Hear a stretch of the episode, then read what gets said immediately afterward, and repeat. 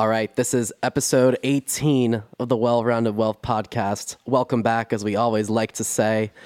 Patrick, what do you got for a goofy opening this time around? Switch it up a little bit. Up, guys? How's everyone doing? I'd like to uh, put this on the screen if anyone's watching. Thank you, AG1, for uh, yeah, just this drink. We're not sponsored, so. but Yeah, we'd like to thank Athletic Greens for not. We're not, yeah, they're not sponsoring this, but we'd like to thank them, and we're going to pretend that they are. we'd also like to thank Coca Cola and Pepsi and Sprite for just supporting us all the way. It's amazing that we have all these incredible sponsors. like really getting into, really getting into it. Uh, so for this episode, we want to talk about kind of living in the past. This episode was my idea to talk about because I recently went to an alumni event at my college a couple weeks ago, and afterwards, I called you about it, Patrick, because I was just thinking a lot because I had a long car ride home, and I was kind of just thinking about going back somewhere where you used to be, where you used to belong. For example, like a college where you had four years at that place, and then kind of that feeling of going back to it when your time is technically done there, when you've graduated. Yes, it was an alumni weekend, but I had a great time, but some things I just was really thinking hard about, especially is it healthy to come back here, to keep coming back here, to live here? Is there is there a line? And I kind of want to explore all of those things, not just for going to college or high school reunions, but just in general of trying to live in the past. So, Patrick, I have a question for you. Have there ever been times where you have realized that maybe you've lived in the past too much? And if there is, when you, why did you realize that? for me, I think the biggest kind of call outs of living in the past are things where you kind of have the victim mentality or where you think, oh, something something in this situation was wrong to me. So whether it's a relationship or you lost someone or uh, you got fired or, or something along those lines, I think that's where living in the past can be dangerous if you keep reminiscing over it and asking yourself, what could I have done differently or what could I have done to change this? The fact of the matter is, it's not going to change because it has already happened. So I think learning the lessons from whatever that situation and then learning the lessons, the right lessons, are important from those situations, and then taking those and moving forward to whatever your future holds or whatever the present holds. And a great example of this for me is has been relationships. So I, I'm I get pretty. I, I would say when I, when I do get in a relationship, I get pretty attached and you know want to be the best partner I can. And then when it ends, you have so much time and effort invested, and you ask yourself, "Oh, what what went wrong? What could I have done better?" And oftentimes, it's not you, or it's not purely you.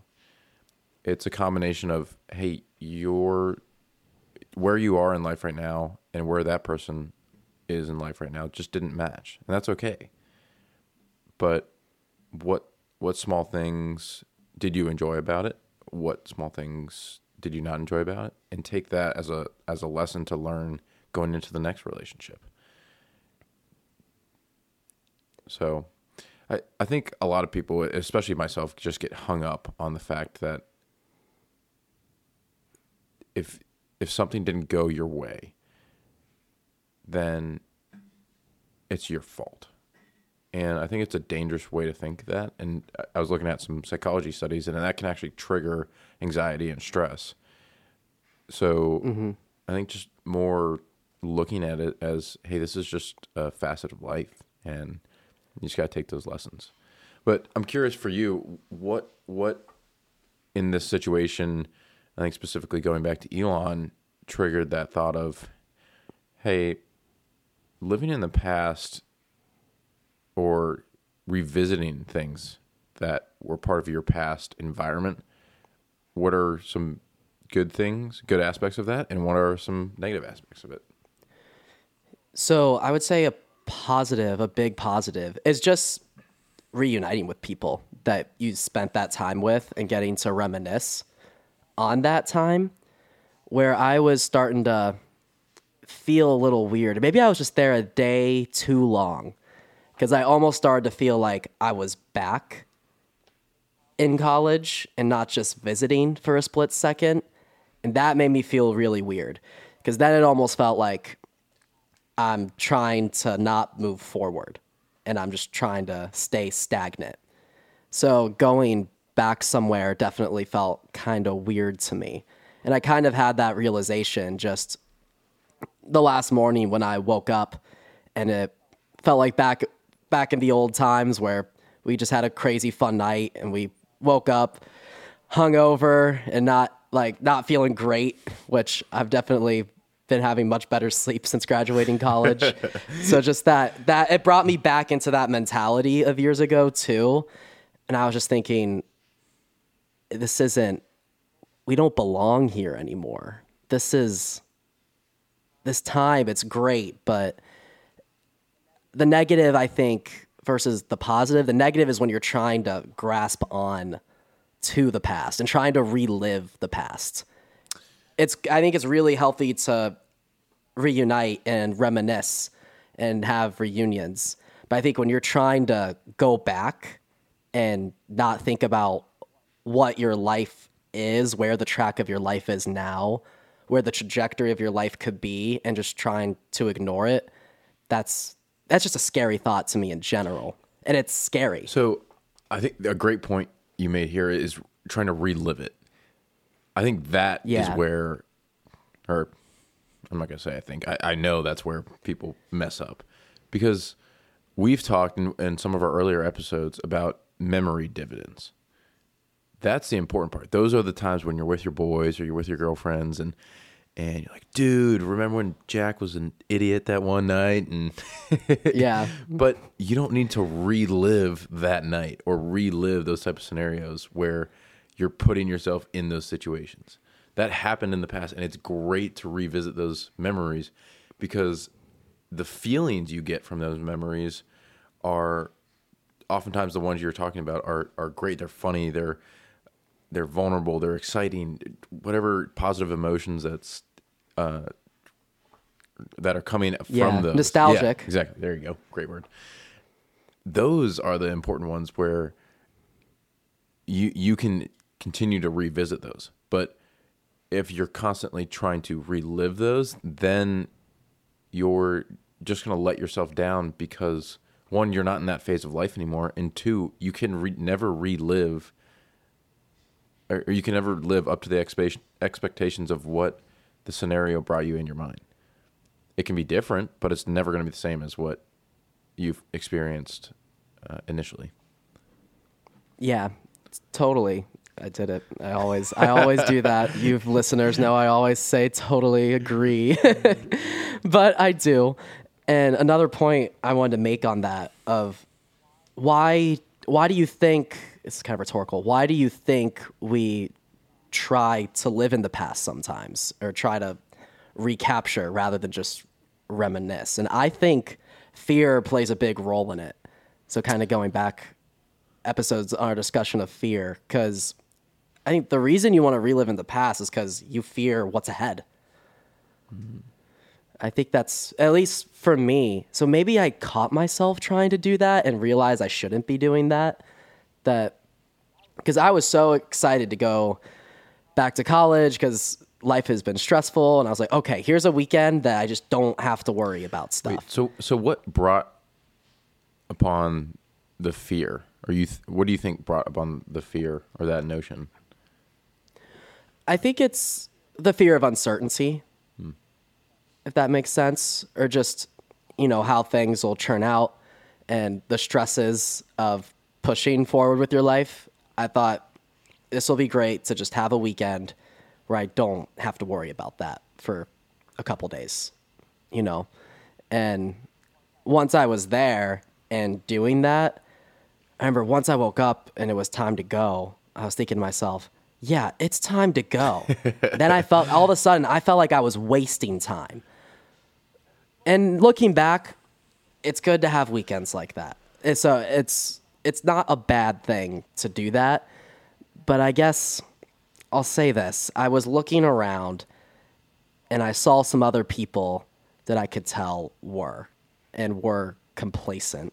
We've talked about this too. You know how it just kind of feels uncomfortable when you're around people that are very complacent in their current way of doing things and when you're not entirely on the same page. I don't know. It's kind of a feeling of discomfort. Can you talk about it cuz I know you get it too. Yeah, I, I this is one of my biggest misnomers for how I know if someone's going to be a good friend of mine or continue being a good friend of mine is if I want to be around people that are ambitious and look forward to living in uh, living for situations in the future, not reliving situations in the past. I love catching up with you guys and and other people, other friends on what happened in the past, but only for brief moments because I'm more excited of what I can do now or in the future. So that's a that's a that's some that's difficult for people our age with this mindset. It's difficult for everybody. There's not a single human being that's not difficult for, I'd imagine. Yeah. It's not easy for me. Yeah. And I guess the kind of screening I have, or when I know that I'm kind of outgrowing someone, is when they're constantly wanting to repeat the same actions or same events or same type of scenarios without trying new things. So, I mean, a great example for people in their 20s is oh, I'm out of college. I have all this freedom now. I have a little bit of money. Let's go out to the bar every weekend, every weekend. And yeah, it's great. The same thing with visiting Elon. It's great to do that occasionally. But if that's all you look forward to every single weekend or every time you get uh, a free, whatever it is, free time, then that's not really where I want to go. And it's great. Some people might really enjoy that. But looking at a lot of people's comments on what they wish they had done earlier in life, it's yes, those times are enjoyable, but I wish I didn't do it as much. I wish I had focused on other things because now is your time as 20 or even 30 year old if you don't have a ton of responsibilities to go and try new things. A bar is always going to be there. Trust me. Yeah, true. So, They really are. but yeah, that, that Yeah, that's kind of my framework on that. And it might be a little bit contrarian because people could question, hey, why don't you just enjoy the present and enjoy I was about to bring that Yeah. up. Yeah, wh- why don't you speak to that?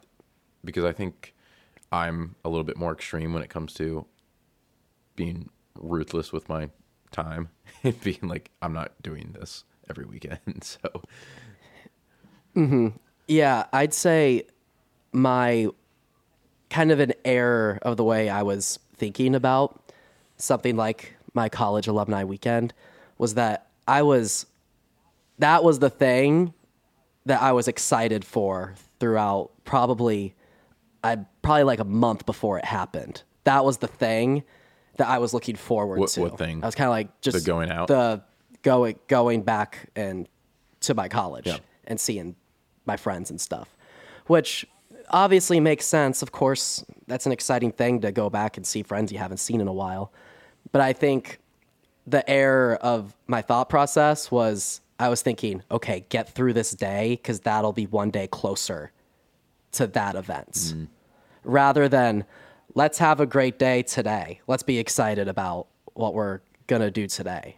It was kind of get through this, do this, do the things you got to do and it'll you'll get there. So I was kind of just trying to I was just waiting and waiting and waiting till this event happened. And that's kind of almost a living in the past, right? Cuz you're you're just craving what used to be rather than a let's things are new.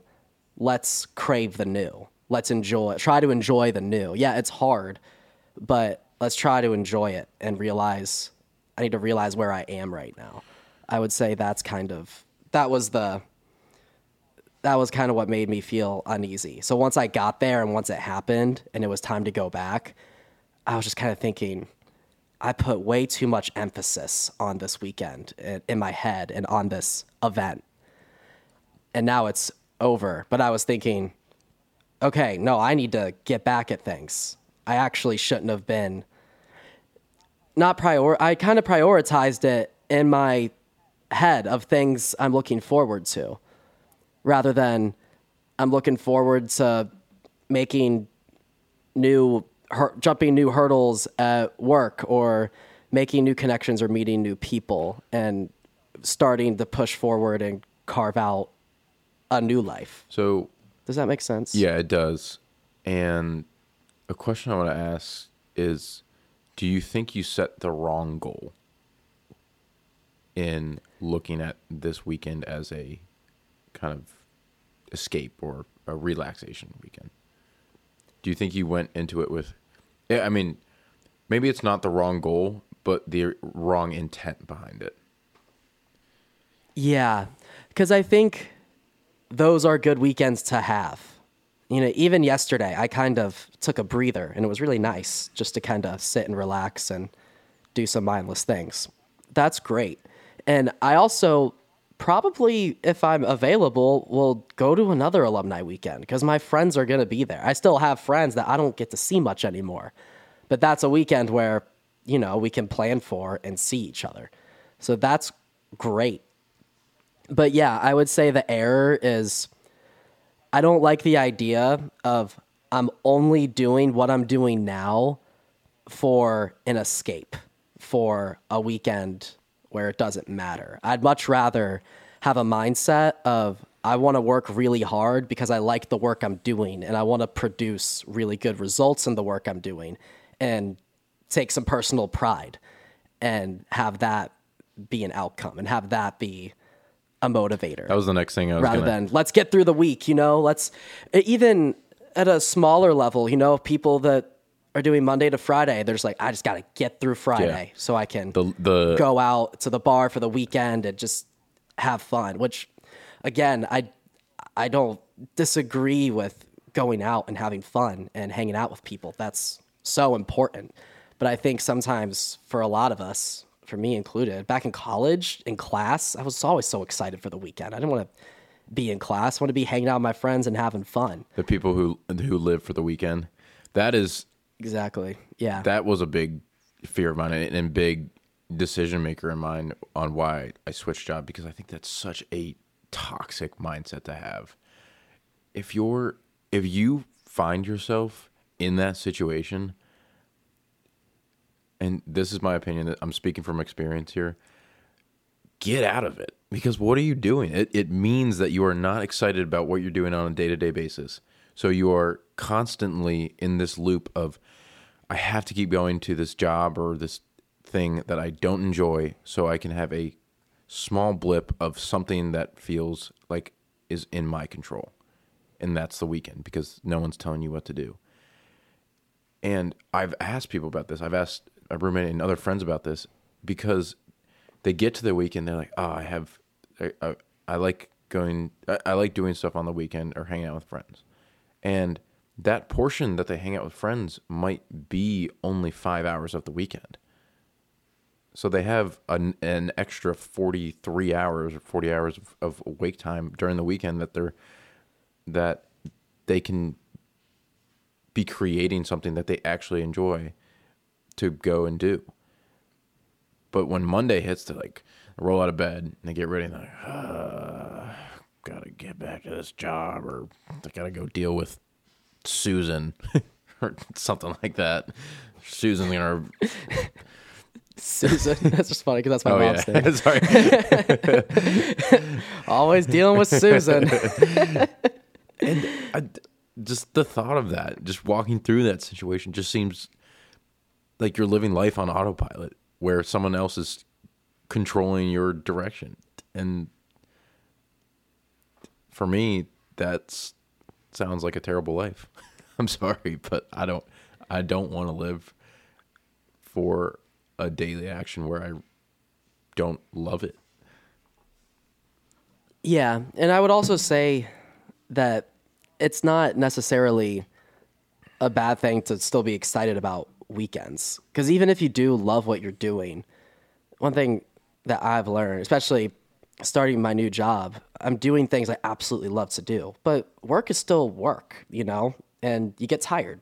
So it it makes sense to look forward to just some relaxation because hard work is hard work, even if you're doing what you love, you know. Sometimes you just need breaks. So I understand looking forward to that. So I'm a A little I'm going to take a little bit of, of a different stance on this because Okay. there's a good quote from Tim Ferriss, and he says, "What you should shoot for in life is your average Tuesday."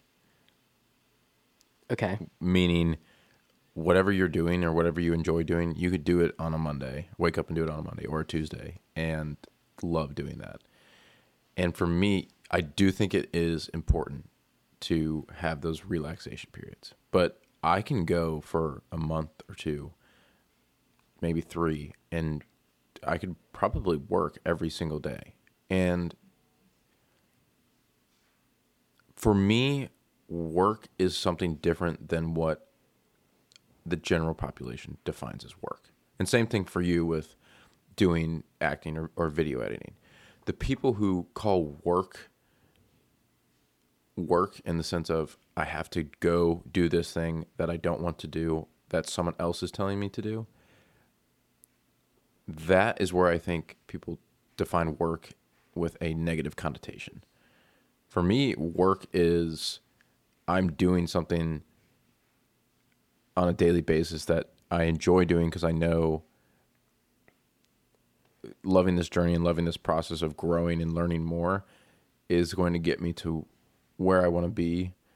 And not only where I want to be, but it's going to make me the person I want to be in the future. So the people that you hear this you hear this term, I love to work. I don't think they're defining it as I love to just slave away at a computer at a desktop. The people that love to work, in quotations for anyone who's only listening, is those people love what they do. And to speak to the general population, they have to call it work because that's what people associate that task with.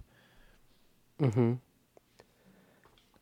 I'd say I get what I don't disagree, but here's let's break down a very popular phrase that we've heard our whole lives, and it's if you do what you love, then you never really have to work a day in your life. Mm-hmm. You've heard this, Yep. right? I'd imagine everyone listening to this episode has heard this. Hang on, I have to sneeze, everybody. Yahoo! Never mind. It was a false. It was it was coming, and then it just didn't happen. it, was like, it was about to. I felt it, and then it just didn't happen. But anyways, that phrase, you know, if you're really doing what you love, you don't have to work a day in your life. I don't think that's true. But hmm. because think about this, if you really don't have to work a day in your life, then you're not making progress because you you have goals, right? If you want to be really good at something, you have to work hard and improve on your skills to get there. Let's take acting because that's kind of an art rather than something where you're grinding things out. Okay. But it's not just something that's fun. It's so fun and I love it. So I love doing it, but I still consider it hard work when I have to sit down and memorize three pages worth of dialogue for a scene that I'm going to be doing. That's work. It's work I enjoy doing, but I'm still working a day in my life and focusing on my craft, trying to break down my character and find the beats and think how my character is feeling through this. What would be what is the person who wrote this? What are they looking for? I like to play those games too of how did they envision the character? Because sometimes you can tell how someone writes a character in a scene of what they're kind of going for on the vibe. I like doing that stuff. This is all stuff I like doing, but I do still consider it work in the sense of if I want to be a better actor or be better at something, I need to put in the hours and and work hard. It's I'm not so it's I guess the difference is people just go, well, I don't consider that work. I just love doing it. Which, okay, yes, and I, I do too. I really and that stuff I said, I enjoy doing that stuff. But sometimes you don't always want to sit down and spend two hours memorizing lines. I like to do it, but for anyone to say that I just love memorizing things, I wish I could just sit around all day and memorize things. That's not true. That's even the best actors in the world won't say like won't wake up and say I can't wait to like memorize my lines. Sometimes probably yeah, but every day, no way. And I, I just think that translates to everything. Sometimes you get tired. Sometimes you get you know, like just a little exhausted or overwhelmed. And you, if you're working hard, even if you're doing what you love, then you should be. That means you're working hard towards your goals. Yeah, and I, and I think it's bucketing you what you're working on under a bigger umbrella. Because if you get super granular with what you enjoy and what work is, so if work is legitimately only when you're memorizing lines, then I think that gets hard to love on a daily basis. But if work is being a better actor or being an actor, there are things, there are lists of things that encompass a better actor. So it could be body image, it could be vocalization, it could be comedy, a bunch of different aspects. So by you working on those different aspects, memorization, you are still working towards becoming a better actor. Yeah, absolutely. So I don't think it's so I think being able to zoom in and out of what you're doing and then why you're doing it is important and which is where I think those people that say they love to work, that's where they're really good at defining those actions because they know those actions will make them a better actor, business person, surfer, whatever it is. Mm-hmm. So they don't mind or they have they have different expectations and different perceptions on what the more mundane pieces of that work is. I think we just have different uh, mindset approaches to this Yeah. right now. I think we kind of do agree. What I'm saying is it's really it is up to you to I guess for your perspective to consider what is work. So if everything that you're doing is you say is towards that goal that you want, so you don't look at it as work, then great. I guess the reason I don't do that is because the way that I look at it is if you want to be really good at something or if you want to be successful in anything, you have to work hard. Even if you're doing what you love, you got to work really hard for it and be very disciplined and regimented in that. So I still consider it hard work. I guess I just don't give work a negative connotation, Yeah. Exactly. If that makes Yep. sense. I, I see exactly what you mean. And that's Yeah. that's what we were saying with the people who who go and are stuck in this loop of I work for the weekend because work is has a negative association for me. Mm-hmm. So like I go to work I, I go to work every day, but I know that the outcome of my work is positive, so I look forward to it. Yeah. Here's I'm, I'll get anecdotal here first. I'll come up with a scenario. Okay. I think it would be really cool to say, okay, let's say back to the acting profession. Let's say I'm on a TV show or a movie and I have this huge scene and I really want to understand my character, understand all the motivations, be really in it, be in my character completely and kill it. And I'll work really hard to kill this specific scene that we're shooting. And there's going to be pressure because maybe it's a you have to really dig deep emotionally for this scene and there's also a lot of money that is on the schedule. So you have to be tight, so you have to do a good job and be prepared and have all your you can't you don't want to mess up because if you mess up it take more and more takes, that's more and more time and money that your bosses are spending because in the, in the end of the day, it's all a business, right? So you'll have some pressure for sure, but you really want the scene to go well and you want to really do good. Say you put in all the work and the hours and you've done your research, you you really understand your character and you've gotten to a place emotionally where you need to be to embody this character that you're playing and you kill it. You, you do awesome.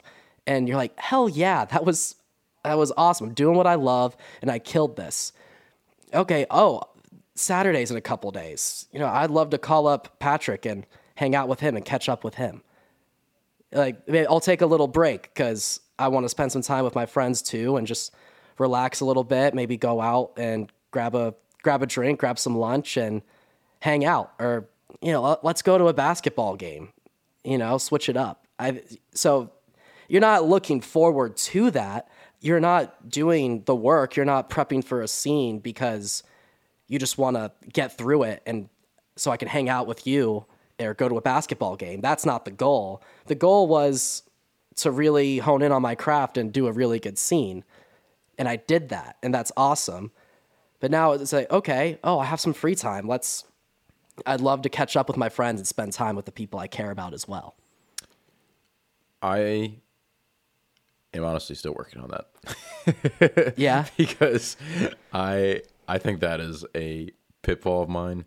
Not that I get, or I guess I get too focused on something. I, I do everything to the extreme. So, mm-hmm.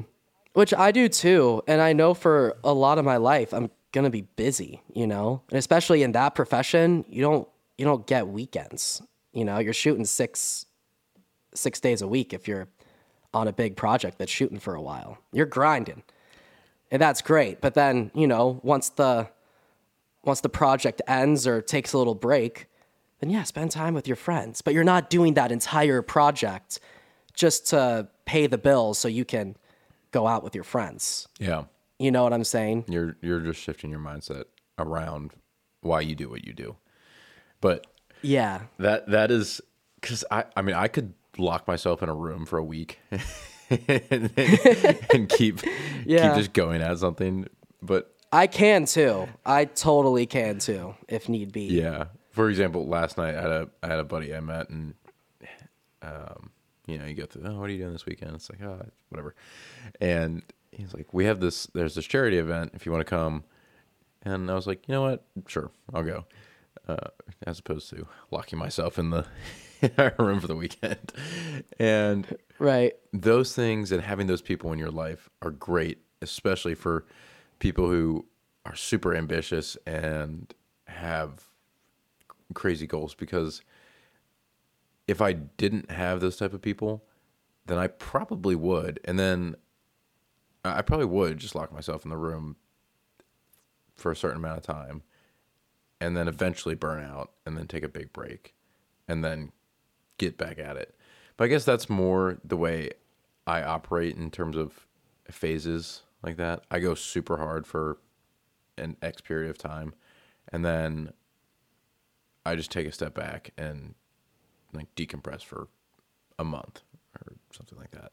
So I guess mine, my way I operate is more on a macro level in terms of a micro level in terms of okay, I'm to work for eight hours and then take a break, or work for two days and take a break. I'm more like I'm going to work for three months and then take a month break, kind of thing. So I think, which, if you look at high performers, especially athletes, I'll use because it's a great example, and you look at Michael Phelps talk, he, when he's talking about swimming, he knows that every day he's not in the pool, he technically takes two days back. And here's what I mean by this say he takes Sunday off, he now has to swim Monday to get back to where he was Sunday, and then Tuesday he can make forward progress because it's an endurance sport. Mm-hmm. And talked about this before, but expanding your time horizon on what success and achievement means to you lets you have a very different way of thinking about this thing we called working towards a goal. Yeah. So we talked about in a recent episode of that what are our fears of regret and we referenced the David Goggins thing where he talks about you know my one of my biggest fears is going to heaven. And I, I meet God and he's got he reads all these amazing accomplishments that I made and I respond I didn't do that. And he'll say yeah but that's what you were supposed to do. Mm-hmm. That's what you could have done. That's what you had the potential to do. But I wonder what let's take it the other way of not what people who didn't make something of their lives to that degree and make something out of it and regret it at the end. But what about the people? You think there are people who work so hard, some of the most the highest achievers in this country and get to the end and say, you know what, maybe I should have made more time for my family and for my friends. And I should have been able to enjoy the little moments with them but I didn't make that time because I was so focused on working and grinding and working and grinding and having these accomplishments that I didn't make time for that. This is kind of I'm taking it back into that routine versus flexibility, that conversation that we had last week too, because I think that's kind of what it's also getting at is I think it's both unhealthy if you aren't working hard or working towards any aspirations and just staying on a even surface, not trying to go up any hills or anything like that. But I also think it could be unhealthy if that's all you're doing. You're only focused on going up and up the mountain and not understanding that you can take breaks and sorry. And yeah, we have our passions, but you can ask yourself, what am I doing this for if I have no one around me anymore? Because sometimes you can go so up and up that that hill because you're just chasing and chasing because you're a hard worker, which I do think is good. But if you don't take any breaks, maybe one day you'll realize there's no one around you anymore. It's just you. Yeah, great point. And I actually tweeted about this yesterday or a few days ago because there's there's a dichotomy to this to what you're talking about. And it's being able to enjoy the work or the suffering, but also the small little beautiful things.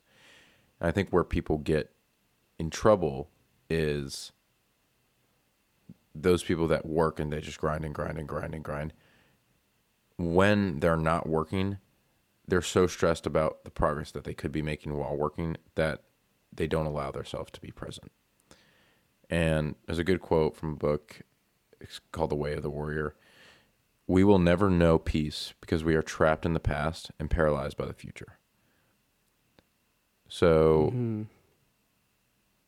I guess paralyzed in this situation isn't the right word, but focused on the future. Those people are always depriving themselves of the present in certain situations er, or in the variability of situations because they're always thinking about work or the progress that they could be making. And the reason I, I tweeted something along the lines of that was because I was working, I was going to a property and and working on that, and I was enjoying that because it, it's part of the the the process of getting better and getting to the goal we want to reach. But then I was also driving back and looked around and saw the leaves falling. It's fall. It's really pretty in Charlotte right now. I was like, oh wow, maybe this is what is is peace and what life is about. It's being able to zoom in on the hard work when you're doing the hard work and being at peace with that. And then also the moments that have little beauty. So being around friends, being in nature, uh, experiencing something new, also being to, able to see the beauty in that. And I think that all just comes down to presence. So, how intentional are you with your presence and where you are right now? Are you, are you asking me or is that rhetorical? No, yeah, you good. Yeah, I'll ask you both. But Um, I, I think for me it was a good no, okay. but I also want to hear your thoughts on it too, because I that Yeah. that is something that I've realized, and it's not. It, it takes training to get to that point because I definitely give it two years ago, if I was if I was working really hard on something and then started driving down the road and seeing leaves falling, I wouldn't have been like, oh wow, those pretty leaves. I've been like, ah, I got to get to this next place to do the next thing, and but being able to pause and be present where you're at is is is great, and you got to be able to go in and out of that presence. I That's the definitely think part. you need to go in and out. Because I'll say this a lot of times in college, especially sophomore, my second year of college, I was very much the opposite of you. Well, not opposite, opposite, because you're, you're more focused on the future. I was only focused on the present only focused on the present. I, I didn't want to worry about the future. I didn't want to think about the past. I was fully focused on just being present. And that was great for a time. You know, I really enjoyed that for a time. It was nice. You visited a couple times, you know?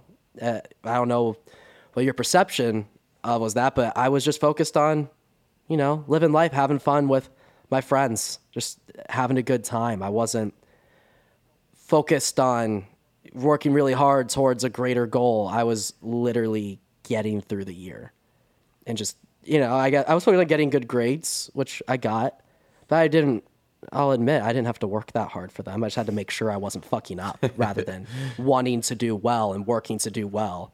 I was just making sure I was not fucking up essentially. That was all I was doing for like the second half of my sophomore year of college.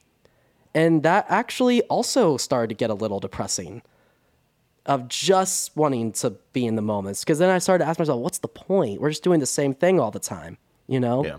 And it's so great. I had some made some great, great, great, great memories with some of my friends during that period of time. But yeah, like I like I said, it the idea of just staying complacent and not having a trajectory, not having aspirations. I was kind of like th- that also was unhealthy. So as much as I think is that it's important to stay present, I think it's also important to be working towards some aspirations too. Like I get we're getting on it the same thing but from different angles because we both had different mindsets. We're trying to meet in the middle, I feel like. Hmm. So, question for you: Do you do you think being at peace and being present is a better way? On, let me see how to phrase this.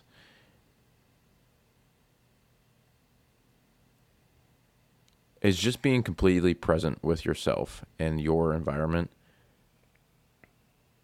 a better way to live for you as opposed to being able to look ahead at the future and making a impact on those around you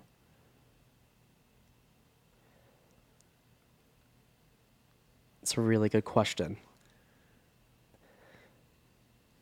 I don't know if I can pick an answer of one or the other right now.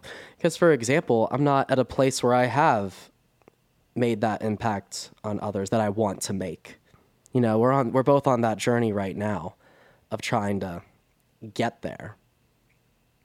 So I don't I can't really answer, you know, I can guess, but I haven't had the experience in both of those to really know what that answer is. The way I look at it, I'll say this is that well, let's say let's say you just keep going and then you reach all of your goals and you get up there. You you don't need to worry about money anymore. You have more than enough to cover yourself, so it's not a stress in your life anymore. Let's say you knock that out. You're also doing something that you really love and you got really good at it and you have admiration for it, like a lot of respect in doing in what you do. So you're known to be really good at what you do and you enjoy what you do. Well, then once you get there, then you're like, oh, okay, well, now I'm here. What now? So I guess I question what it's like when you get to the top. And I've, or whatever your definition of the top is, because I've heard it a million times in a lot of successful people. They realize it's lonely. Yeah, at the top. Yeah.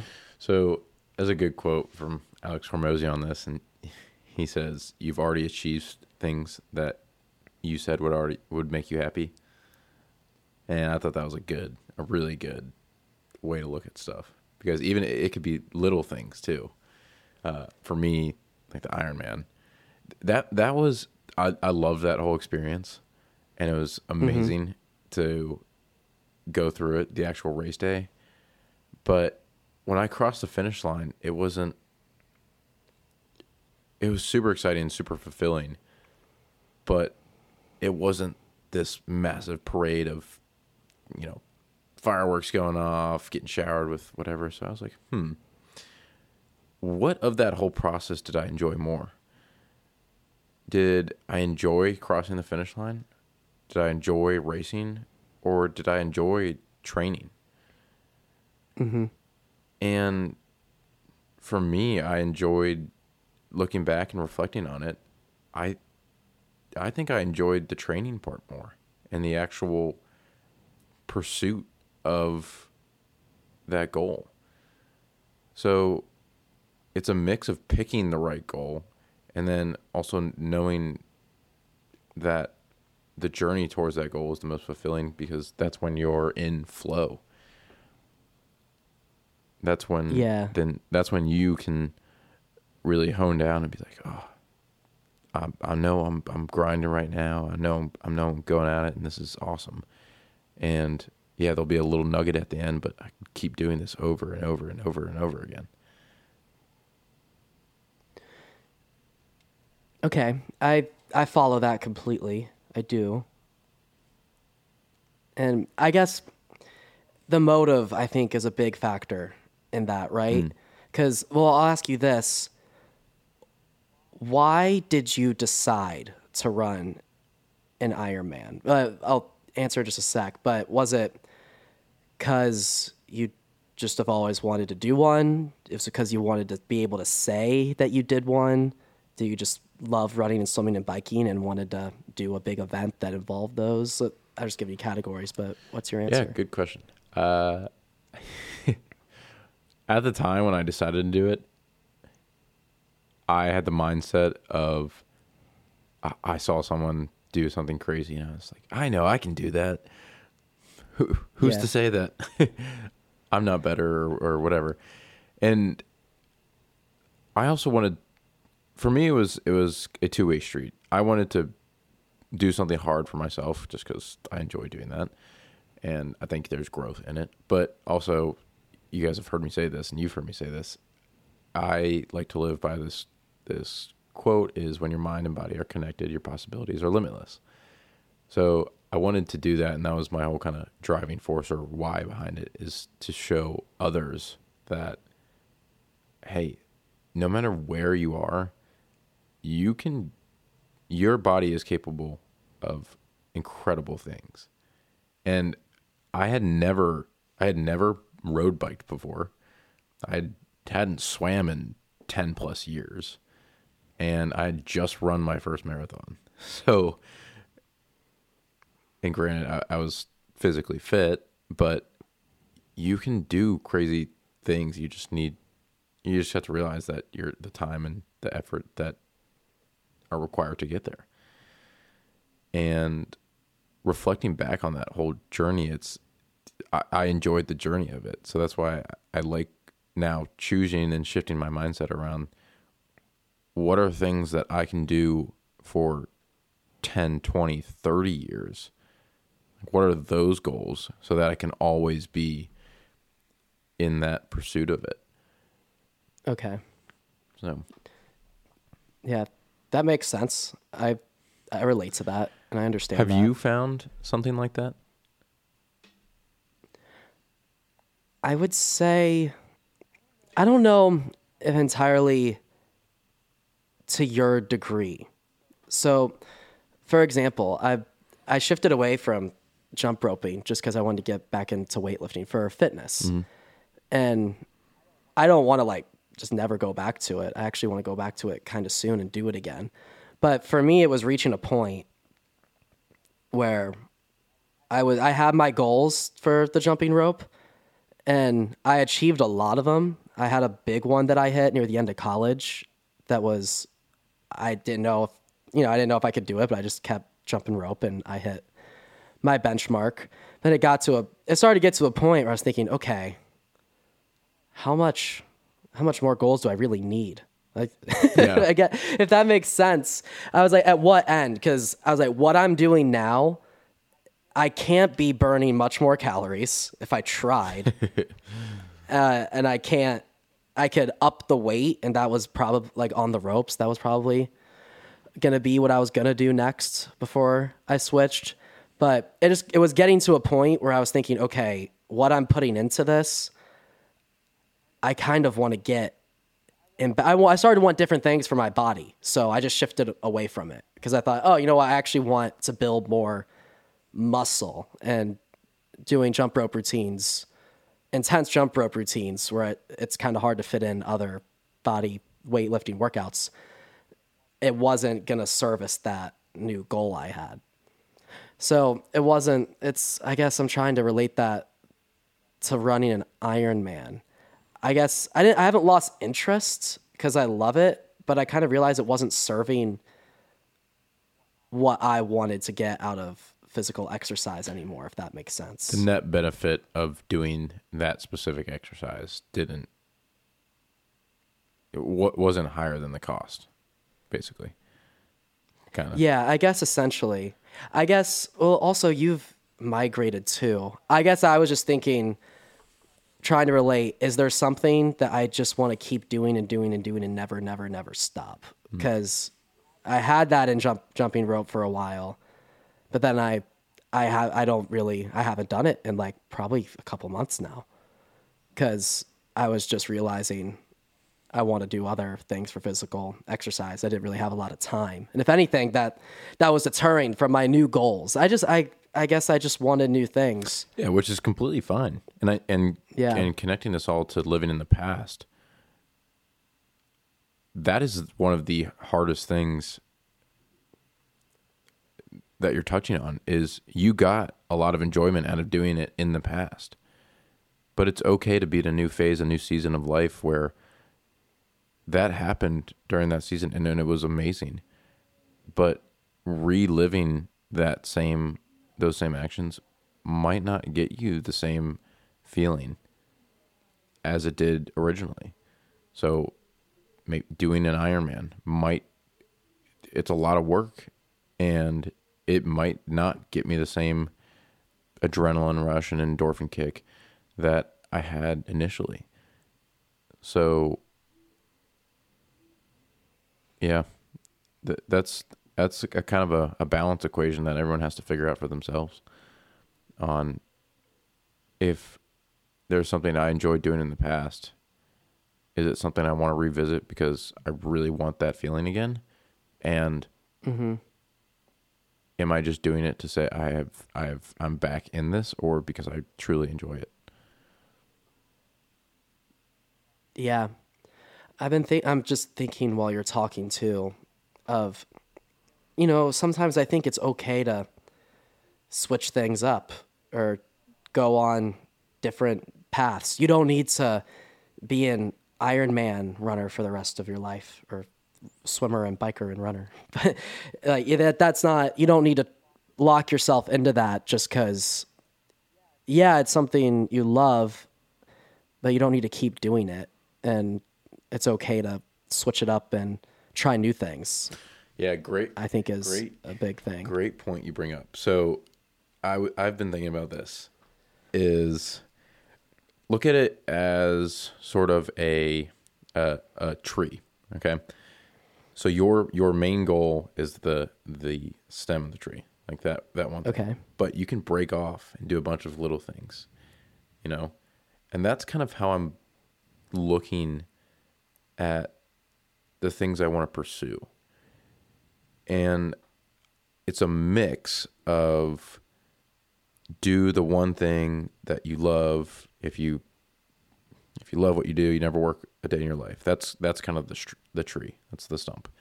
And then all these other little things going out with your friends and traveling going to Europe uh, skydiving, paragliding, wakeboarding.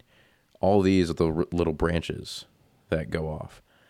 So I want to find that one thing, and I think I'm starting to find it. I don't. I'll keep you updated. but Sounds good. I want to find that one thing that I love doing, but that also gives me the flexibility to say, "Oh, wow, this looks really cool." That's something that humans have created or that's in nature that I want to go explore. And it could be a 1-2 year exploration where I'm doing where I'm growing off of the tree and it's a big limb, or it could be a little tiny little spurt. It's like, nope, I tried that, not for me. And that's okay. Yeah.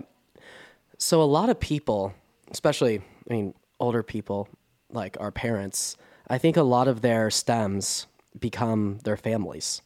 Mm. And that's because that's what they love. And that's what they do. And I know a lot of people that do have family at their stem are really happy Yeah. and all of a sudden these the goals the other goals that you have not that they become irrelevant and I, a lot of family people still have hobbies and things like that that they still love to do but at the end of the day they're now it's they're not doing what they're doing because they love what they're doing. They're they start to do what they do for their family. Because all a sudden we're in a place right now. Sorry i've just been thinking i just i'm thinking about this all at once. But you and i especially we just have ourselves to really worry about right now you know? We're both living on our own. We don't have a currently we don't have a partner like uh, we don't have girlfriends right now. And we don't have, going forward we don't have fiancés we don't have kids and we don't have people that we're responsible for or people that we'll share mutual responsibility with. So right now the center the stem of our lives of this tree that we've created is very it's very self driven and self focused on our goals which i do think is a good thing. I'm not saying that's a bad thing. But for instance i can i can obsess over things like acting because i'm the only person i'm looking out for right now and i think maybe down the line as much as I love it so much and I just want to learn more and more, I have a class tomorrow night and I'm legitimately so excited for the class tomorrow night. I can't wait. Like I wish it was tonight. Like that's kind of where I'm at with that. It's been awesome. But I do think one day I would hate to get to the very end and even say I be, say I've just become a really good actor or like I've, I'm I have gotten to a place where I am so proud and satisfied with my craft where I like I'm like, oh my God, I love this and I keep improving. I've gotten so, so good. Let's just say I become the best ever. Let's just like let's just say I become the best ever. I would hate even though I love that, I would hate that to be my one purpose Yeah. and for that to have been my stem the entire time. I think I would love for eventually my stem to be a family. And while that's acting is still something I absolutely love, I wouldn't want that to be my number one only focus. I, I would love to have something bigger. Some, uh, you know, I'd love to share, share with other people. I'd love to be responsible for other people. I actually think that that's one humbling, but also I think it it just gives new meaning, and I, I feel like it's the meaning. It's I, I can't explain that at a supernatural level, but there's just something about to me the idea of bringing new people in this world and getting to impart the life lessons that I have learned through my experiences, continuing the lessons that I've learned from my parents that they learned from their parents and their parents before them, and then letting them forge their own paths too and learn for themselves while taking in the care and the, I guess, wisdom that I'll have gained by the time I'm caring for them and watching them grow and just wanting to see them do their best, but also them getting to navigate and decide things for their own and decide how they want to live their lives. and then they can pass that down. I guess I'm talking at a legacy standpoint. Yeah. But th- th- there's so much meaning in that to me. And I, I almost think none of my passions surpass the importance of that for me. I have a. I'm gonna take a stab at this analogy because I think it, it could mm-hmm. be so. Maybe your stem, when you're younger, is think of the the the interior as your stem, and then the bark. There's two components of of that growth. So in the beginning, your your the, the core of your tree is growing towards what you love to do, and the people you meet and bring with you along that journey are the bark. So they're they're protecting you and they're growing with you and they're they're coming along for your journey.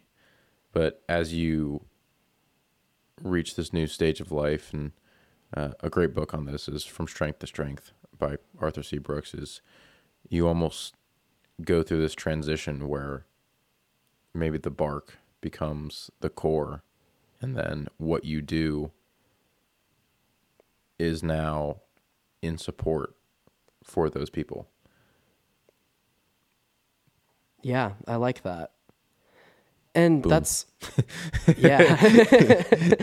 I do re- I do really like that. At least and I like to say this a lot on these episodes, but that's at least what I like. That's what I think I want my tree to be. But I don't know if that's the that's I'm not saying I think that's the definitive tree, you know, that everyone should have. But as as we've been talking, I feel like that's pretty on the right track. And as far as the family and kid stuff go, I don't want any of that anytime soon. Yeah. anytime soon. Like not even kind of. I I almost want another 10 years of not not just being on my own, but before really committing to that because I also I want to I want to take a swing at life and take a swing at my passions. And it's just it's just the truth that having a family at a young age where especially when you're not ready to you're not in a place where you're happy with the things that you're doing or ready to support financially it's going to get a million times harder to reach those aspirations that you have if you all of a sudden have more people to take care of that's just that's just logical you know Wrap it, John. That's not. That's not. It's not what I'm saying. I guess that is. that I mean, maybe I guess I am in a weird way saying that that I shouldn't get anybody pregnant. Which obviously, I. I'm saying, even if if I met like the most You want to wait? perfect, amazing girl tomorrow, I want to wait. Is what I'm saying. I'm, I'm Like, I- with you. obviously I don't want any accidents to happen. but but I'm saying I I wouldn't I don't want that like until down the line. At least now uh, people say you, it's when you don't when you aren't looking for stuff that's when it finds you. So who who knows what I'll be saying in 5 years. But but that's baby just show up in your door. yeah. But yeah, but yeah, eventually I want those things. And it's funny, a lot of people, my I know a lot of people, especially girls that I've known, and they say kids is the last thing they want, which I totally get cuz especially at the time, like being 20 or whatever, like especially for girls, they're actually carrying a child and going through life permanent body changes, of course. But but they would say even down the line, and I heard I've heard multiple people say this, guys and girls, just people I know. They said, I don't want to bring a child into this effed up world. Ooh, interesting. That's hmm. I totally disagree with it personally. is ooh, that's a hard one. because Really? Okay, Well, I want to hear your thoughts. so yeah, my thoughts on this are: Are you going to deprive the your future offsprings the chance to figure out life for themselves? And granted, they're they're not born yet or or whatever, but you got the opportunity. Are you going to deprive someone that could have that the the chance to figure out life for themselves and navigate this world or help make an impact on this world. I mean, I know this is a, extrapolation, but take Elon Musk's mother. Ah, I didn't want to have a kid because I didn't want to bring him into this effed up world. Yeah, it's it's a risk. so bad things happen to mm-hmm. good people, but good people also do incredible things. So Yeah. I I disagree with that. Yeah. Yeah, I I totally disagree And with that because It's it's not our responsibility to bear a child, so sure. yeah, that that too. I, I've heard guys that I know say this as well, and yeah, and also if if you don't want to have kids, then you shouldn't have kids. Like, so I I'm not saying that if you don't want to have kids, you actually should want to. It's the If reason you don't want to have kids, then you won't be a good parent. If you have kids and you don't want to have, you know what I mean? You just you probably won't be an amazing parent if it's not something you want. Yeah. For me, it's something I know I want down the line, like I something that I really want down the line, and and yeah, it, like you said, it is a risk. Uh, It always is, right? But I don't think that that's a, a very that's a really pessimistic way to look at things in general. It's a it's, it's very cynical, in my opinion, to say there's no point, or if if the real reason is like I would love to have kids, but this world is fucked, so I don't want to bring in life to this world that we live in. This is a terrible world that we live in. Yeah. I'm gonna, I'm gonna I that's pretty cynical to me. and I also I, that may not be the full reason either that when people say that. Yeah, You I'm know? gonna I'm gonna twist a quote here. It's from Shaan Puri, who's a he's an investor and runs a podcast. But his quote is: "Cynics get to be right, optimists get to be rich." And the first part of that phrase, I think, always applies because mm-hmm. cynics get to be right. If you're cynical about something, and it doesn't happen or it does happen, then you can always be like, "Yep, told you so." But having enthusiasm and optimism in life is so refreshing and that's what I'd love to look for in people because they have the perception that despite the negativity that gets blasted everywhere, they're like, yeah, but look at the upside. I think that's just that's that's just such a better way to look at life. Is Yeah. screw all the negative stuff that's happening. Let's focus on what could happen if everything works out great. Well, think about this too. Would you, looking back on life now, would you have rather have not existed and experienced anything? Because that's the other option, right? Yeah, no. I Yeah. every day I, I would take life instead of Nothing. like pre, especially pre-existence, you know, just nothing. It's like I. So when people, when I've heard that argument, that that was where my head went. Well, okay, so just yeah, that that's the example. I was just thinking. I would rather, yeah, I would rather have lived than not lived at all. And I've I've gone through some tough shit in life. It's not all. It hasn't been all amazing sunshine and rainbows. I've I've had some hardships. I've faced some sadness and some depression and a ton of uncertainty. Still, we have uncertainty every day. Still today, plenty of stress. Yeah, things are hard, and life is hard. But I would take those hardships over over nothing, and and also because I've also had some amazing moments in life where the hardships, in my opinion, are worth it. That's just how life is. It's not a life with no hardship with no hardships is also just not much of a life in general. yeah. So I, I think it's worth it in the long run. I'm literally oh. we're literally talking about is it worth it? Is existing worth it? That's Oh, yeah. essentially what I'm saying. Because I mean, That's kind of funny. Now I'm realizing what we're discussing. so this will get a little religious, but I I'm not totally set on this belief that there's a afterlife, you know, because mm-hmm. we don't remember or we can't remember anything from when we weren't born, And as far as we know, that's exactly what it's like after we die.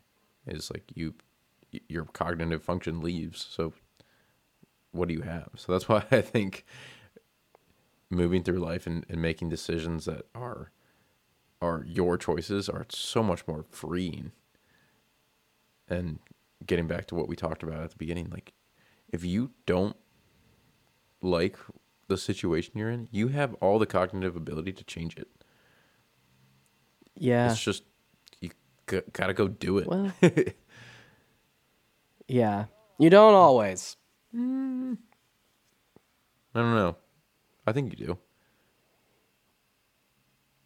What if what if you're in prison and you don't want to be in prison anymore? Well, then that's your choice. you you fucked up. You made the choice to sacrifice whatever to lose your freedom. Yeah. What if you were wrongfully convicted of a crime you didn't commit? Ooh, tough. Yeah. That just sucks. You didn't do the crime. And you're in jail. Let's say it's like you murdered a million people. What?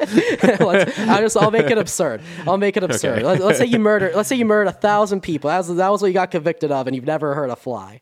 Okay. And then and then you're in jail for life, and and you're thinking to yourself, I'd rather not be in this situation.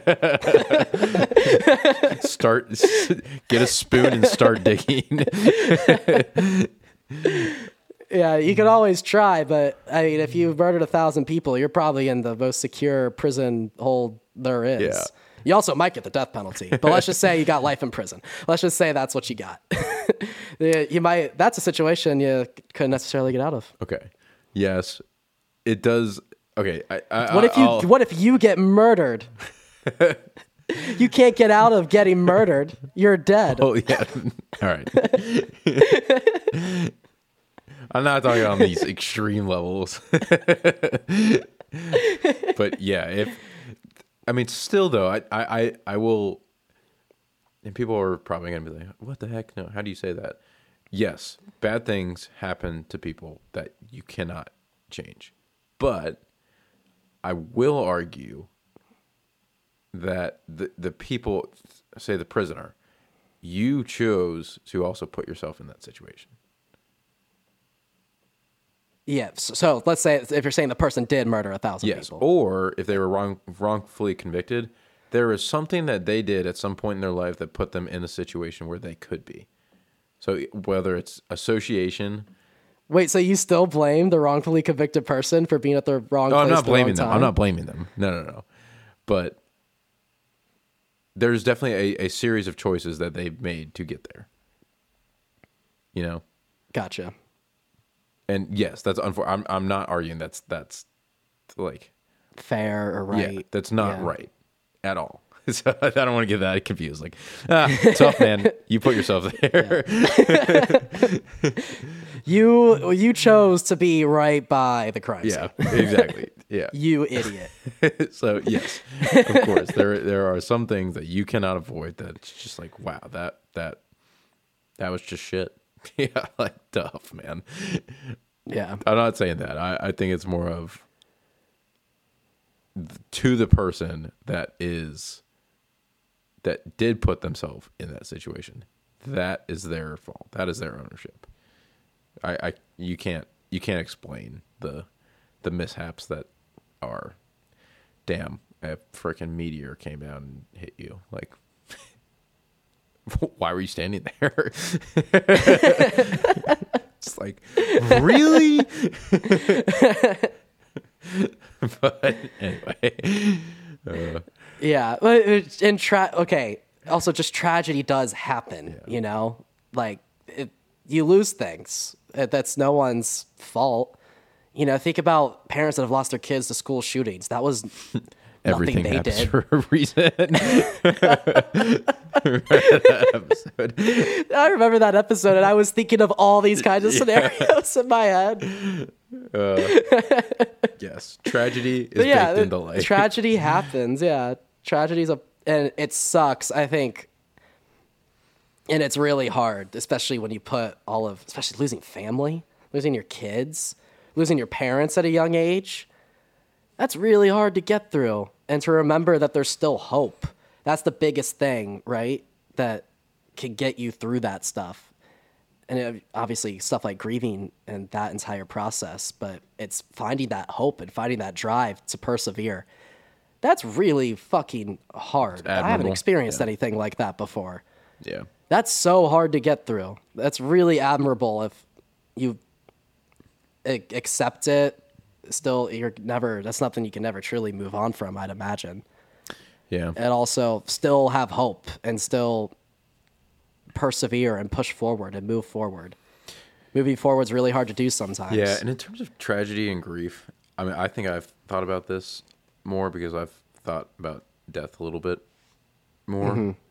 But like preparing yourself or trying to prepare yourself for those situations. You'll never be fully prepared to lose prepared to lose someone. But right now and I mean hopefully way way down the line I'll be able to speak back to this. But the way I'm approaching it is I'm going to be appreciative of the time that those people were with me. Mm-hmm. And I think so far that that has just made my outlook on time and spending time with people that much more important. Is because when I look back after someone passes, I want to be able to remember those things, and I don't want to regret the the one-off chance that oh I could have spent one more time with this person you know Yeah. I also some when I think about death, I this is a mindset that I've just when I'm thinking in Jackland, if you will. uh, I, I I like to think, what if I died? Like what I put myself in perspective of the person dying, and let's just say I could be gone, but I could look, I could peek in to what's going on here after I'm gone. And I, I think, what would I want to see of the people close to me? I would want them to push forward. You know, I want my parents to push forward and still find happiness, and my siblings and family. If I had kids, I would. I'd, I'd want the world for them. I wouldn't want them to just be sad about me being gone all the time. yeah that, And, you know, may, maybe a couple tears at the funeral when it's still fresh. I, I would a nice speech maybe here I, what yeah maybe some maybe some nice speeches of how awesome I was. peace dude And if it's only natural for people to grieve, I, I wouldn't want people to just I wouldn't be like stop worrying about me I'm dead move on. Like, like, that's what I, what I would say if I could talk to people, but I would I would want them to get through it so much and want them to push forward and want them to continue having hope. That's what I would want if I passed. So, and I, I have a feeling for the people close to me, if they passed, they'd want the exact same things. yeah They wouldn't want me to stop. They wouldn't want me to give up or to, you know, just lose hope. I, I like start asking myself, what's the point if they're gone? That's what, I know for a fact that people close to me would, even like when they're gone, I know they would want me to still push forward. yeah that's why I think death is almost I I think a lot of people have and naturally have a, a bad thought of it because of the emotions that will come immediately after but I think it's also a very freeing thing once you once you realize what it is mm-hmm. because you personally you have the mindset of like I know one day I will pass. So what's what are the things that I want to be I, I want those who I'll have the biggest impact on to remember me for and what things do I know I want to do in the time that I have here. So mm-hmm. yeah. Yeah. And also, I want to. This is another thing I thought of. Back to tragedy. Dealing with that would be a lot. It would be a lot harder, Oh yeah. Yeah. especially if it was if someone did something to someone I cared about, like to my family. Like I would want to go full Count of Monte Cristo and revenge. You know, I know I'd get those thoughts. I want to hunt that person down. If someone, if someone did something to someone that there was no reason for it, you know, I would That would be so hard. I, I would really struggle with that. Check. I, I'd probably need therapy. I'm not kidding. I'd probably need therapy for something like that. Checks. If I if someone took someone from me and there was no reason for you know what I mean, it's just reasonless. Yeah. And they just ended someone's life earlier than it needed to be ended. Oh my god, I'd want to hunt that person down. Well, I think this is actually a good thing to wrap up on too, because that's it's, I guess, an aspect of living in the past. And yes, it, this is a very hard thing of living in the past, but it did happen in the past, especially if there's no reason, and there's nothing you you can or could have done about it. And immediately in the short term, yes, you're going to feel so much anger and revenge and hate, I don't think that gets you anywhere. You know? Mm-hmm. And yes, I, I We've seen a lot of movies about this as well. yeah, and, and I- And I referenced The Count of Monte Cristo. The book is about falling into revenge and how that can really corrupt your soul. Yeah, because your your your driving force is behind something that happened in the past. So if you were to get revenge or or or whatever it is that you need, it's all based on something that happened in the past, which is depriving you from the present and the future. And I know that's trust me, I know this is way easier said than done. But I think it's good to talk about because it puts people it, it allows us to maybe have a different framework when or if that time ever does happen It'd be, I'll say this. I feel like if that did happen to me, and I even hearing all of this, it might maybe it would help if I went back to this episode and listened to me say it again. But even hearing this, it- it's still hard. Oh, yeah, you feel how you 100%. you feel how you feel. So even if you do know I shouldn't be feeling these things, it's only natural to be feeling sadness, anger, thirsty for vengeance. Yeah, yeah. if if you've been wrong, if you've been wronged, all of those, it's gonna happen. Like like you said, you can't fully prepare for those things. If tragedy does happen, I know I'm gonna feel those things. Because it's just natural to feel those things. Even if I know I shouldn't, or that in the long run, those aren't healthy things to feel, it's gonna happen. yeah It's just how long you allow it to happen uh, and when to let go.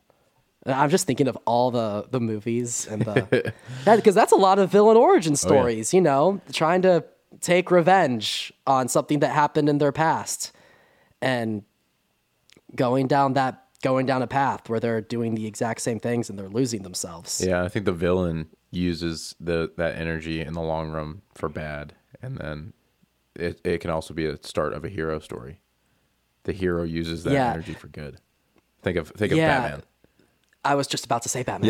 yeah, exactly so obviously because he, he, I mean, he's interesting because if anyone doesn't know Batman, that's crazy. You're crazy. Go watch Batman. But, but real quick, he he's a guy who his parents were murdered in front of him when he was like what seven or eight or nine. Yeah. and he obviously faces PTSD to this day because he dresses up like a bat and fights crime.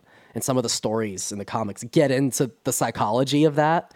But he drew that line of the no killing, which is why it's a little ridiculous in media when you know a superhero's fighting these bad guys. Like you're like, oh yeah, that guy probably died, but the when he threw that batarang into his eye, but and the reason that that's there and that's a thing is thematically his not no kill rule is what keeps him from losing himself completely. Yeah. And not crossing that line which is a really it's a really because he doesn't want to inflict the pain re-inflict the pain that someone inflicted on him of murdering the parents. He doesn't want to continue that cycle. you know that snowball effect that cycle of you know i got hurt so i'm gonna hurt. He instead says i got hurt i'm gonna use this pain to protect people from not having to feel what i had to feel and stop the bad from happening yeah i think I, um actually he's such that's what he's such a cool interesting character because that's that's the psychology of that but yeah and then the anti-hero it was what I would call the Count of Monte Cristo. He does choose to like, I was hurt, so I want to hurt and get revenge. And, ave- and he, that's his justification. But when you're reading that book or any revenge story, like Taken, when Liam Neeson's, you know, trying to get his kid back who got like who got kidnapped into human trafficking you, you watch him kill those guys and you're like hell yeah kill those guys Yeah. because they did it's they're a part of the most inhumane thing that you can pretty much do beside you know like that's at the top Yep. so you, you're those are those are anti-heroes because you're like yeah they deserve it fuck them i'm on this guy so i get it you know you, you can get it but just and, and obviously those movies work for well, especially Taken that works for what it is. But the theme, that's not the theme Taken goes. Taken just goes, yeah, you want him to kill these guys and get his daughter back, so he kills these guys and get his daughter back, and it's awesome. but Count of Monte Cristo, it really gets into how he is losing himself throughout the story of his of his track for vengeance, which is I think was which made that such an interesting story. It's one of the few books I actually read in high school. That was a good book, actually. Yeah, that was legitimately a good book. And yeah, and that story's it's been done in different ways and things like that and it's all it's always good. It's always interesting. Always a good storyline to follow. Well, Yeah, should we wrap yeah. it? I was I was gonna say if you have anything else, but I think I guess to wrap it is like you have to choose to learn the lessons from your past instead of letting the situations and experiences consume you. Let the past die. kill it kill it if you have to. that's that. that's from a that's from a movie. Oh, what, what movie? That's from Star Wars. That's Kylo Ren. oh, That's I, I yeah, that. I think he. Clay, I know Clayton still listens to our episodes. He's gonna understand that reference. no one else listening is. but I mean, to a degree, I, I would disagree with "Let It Die." I love how I'm taking this reference seriously now. but I agree with what you were saying about the past. Let the bad feelings die of the past. yeah, or or continue to push forward. Yeah. Otherwise, Never move. I where where else to move but forward. exactly. And I think that's and that's the that's the line is when you try to move back too much. Yeah. You could still revisit without going backwards. Reminisce, learn from the lessons, and then move forward. Yeah. All right. It's all about it's all about moving forward. Keep moving forward. Well, man. Patrick, how are we moving forward with well-rounded wealth content? Uh, keep it. Do you see that segue? I, I love it. I love seg- it. Great that was job. a pretty good yeah, look segue. We're getting better Thank at this stuff. Yeah. Not many new updates. I mean, we're kind of just pushing through the end of the year. Um, yeah. With the holiday season, I think it's going to be pretty yeah. what we've been doing, more of what we've been doing Yeah. for the rest so of the year. hopefully, still talking about brainstorming changes for the next year, but uh, we're in this for the long run, and I love talking about this kind of stuff with you, man, and enjoy these episodes. So Yeah. glad What are we titling this? I, don't know. I guess still the past, but we talked about a lot. we'll figure it out. We'll figure it We'll out. just put You'll you'll know by the time you're here. It'll be on Spotify with a title. yeah, exactly. so whatever you're seeing is what we decided. Um, but yeah, and also uh, doing the drill. Thank you guys as always for listening. It always means so much. Um, and yeah, always feel free to reach out. Um, I had a couple people reach out very recently about our last episode. So thank you for reaching out. It's always great to hear. We had a good conversation. And yeah, and also if you're new here or haven't done it yet, feel free to like the episode, like the podcast, follow the podcast, follow us on Instagram, do all that good stuff. It really it helps us get the word out there more as you guys know. And yeah, I think a lot of you guys have because we've gotten a lot of a lot of follows on Spotify and Apple. So thank you guys so much. And yeah, uh, keep in contact with us and we'll be posting more bi-weekly. We'll continue it going and we're so excited about the future. All right. Sounds good, guys. Appreciate it.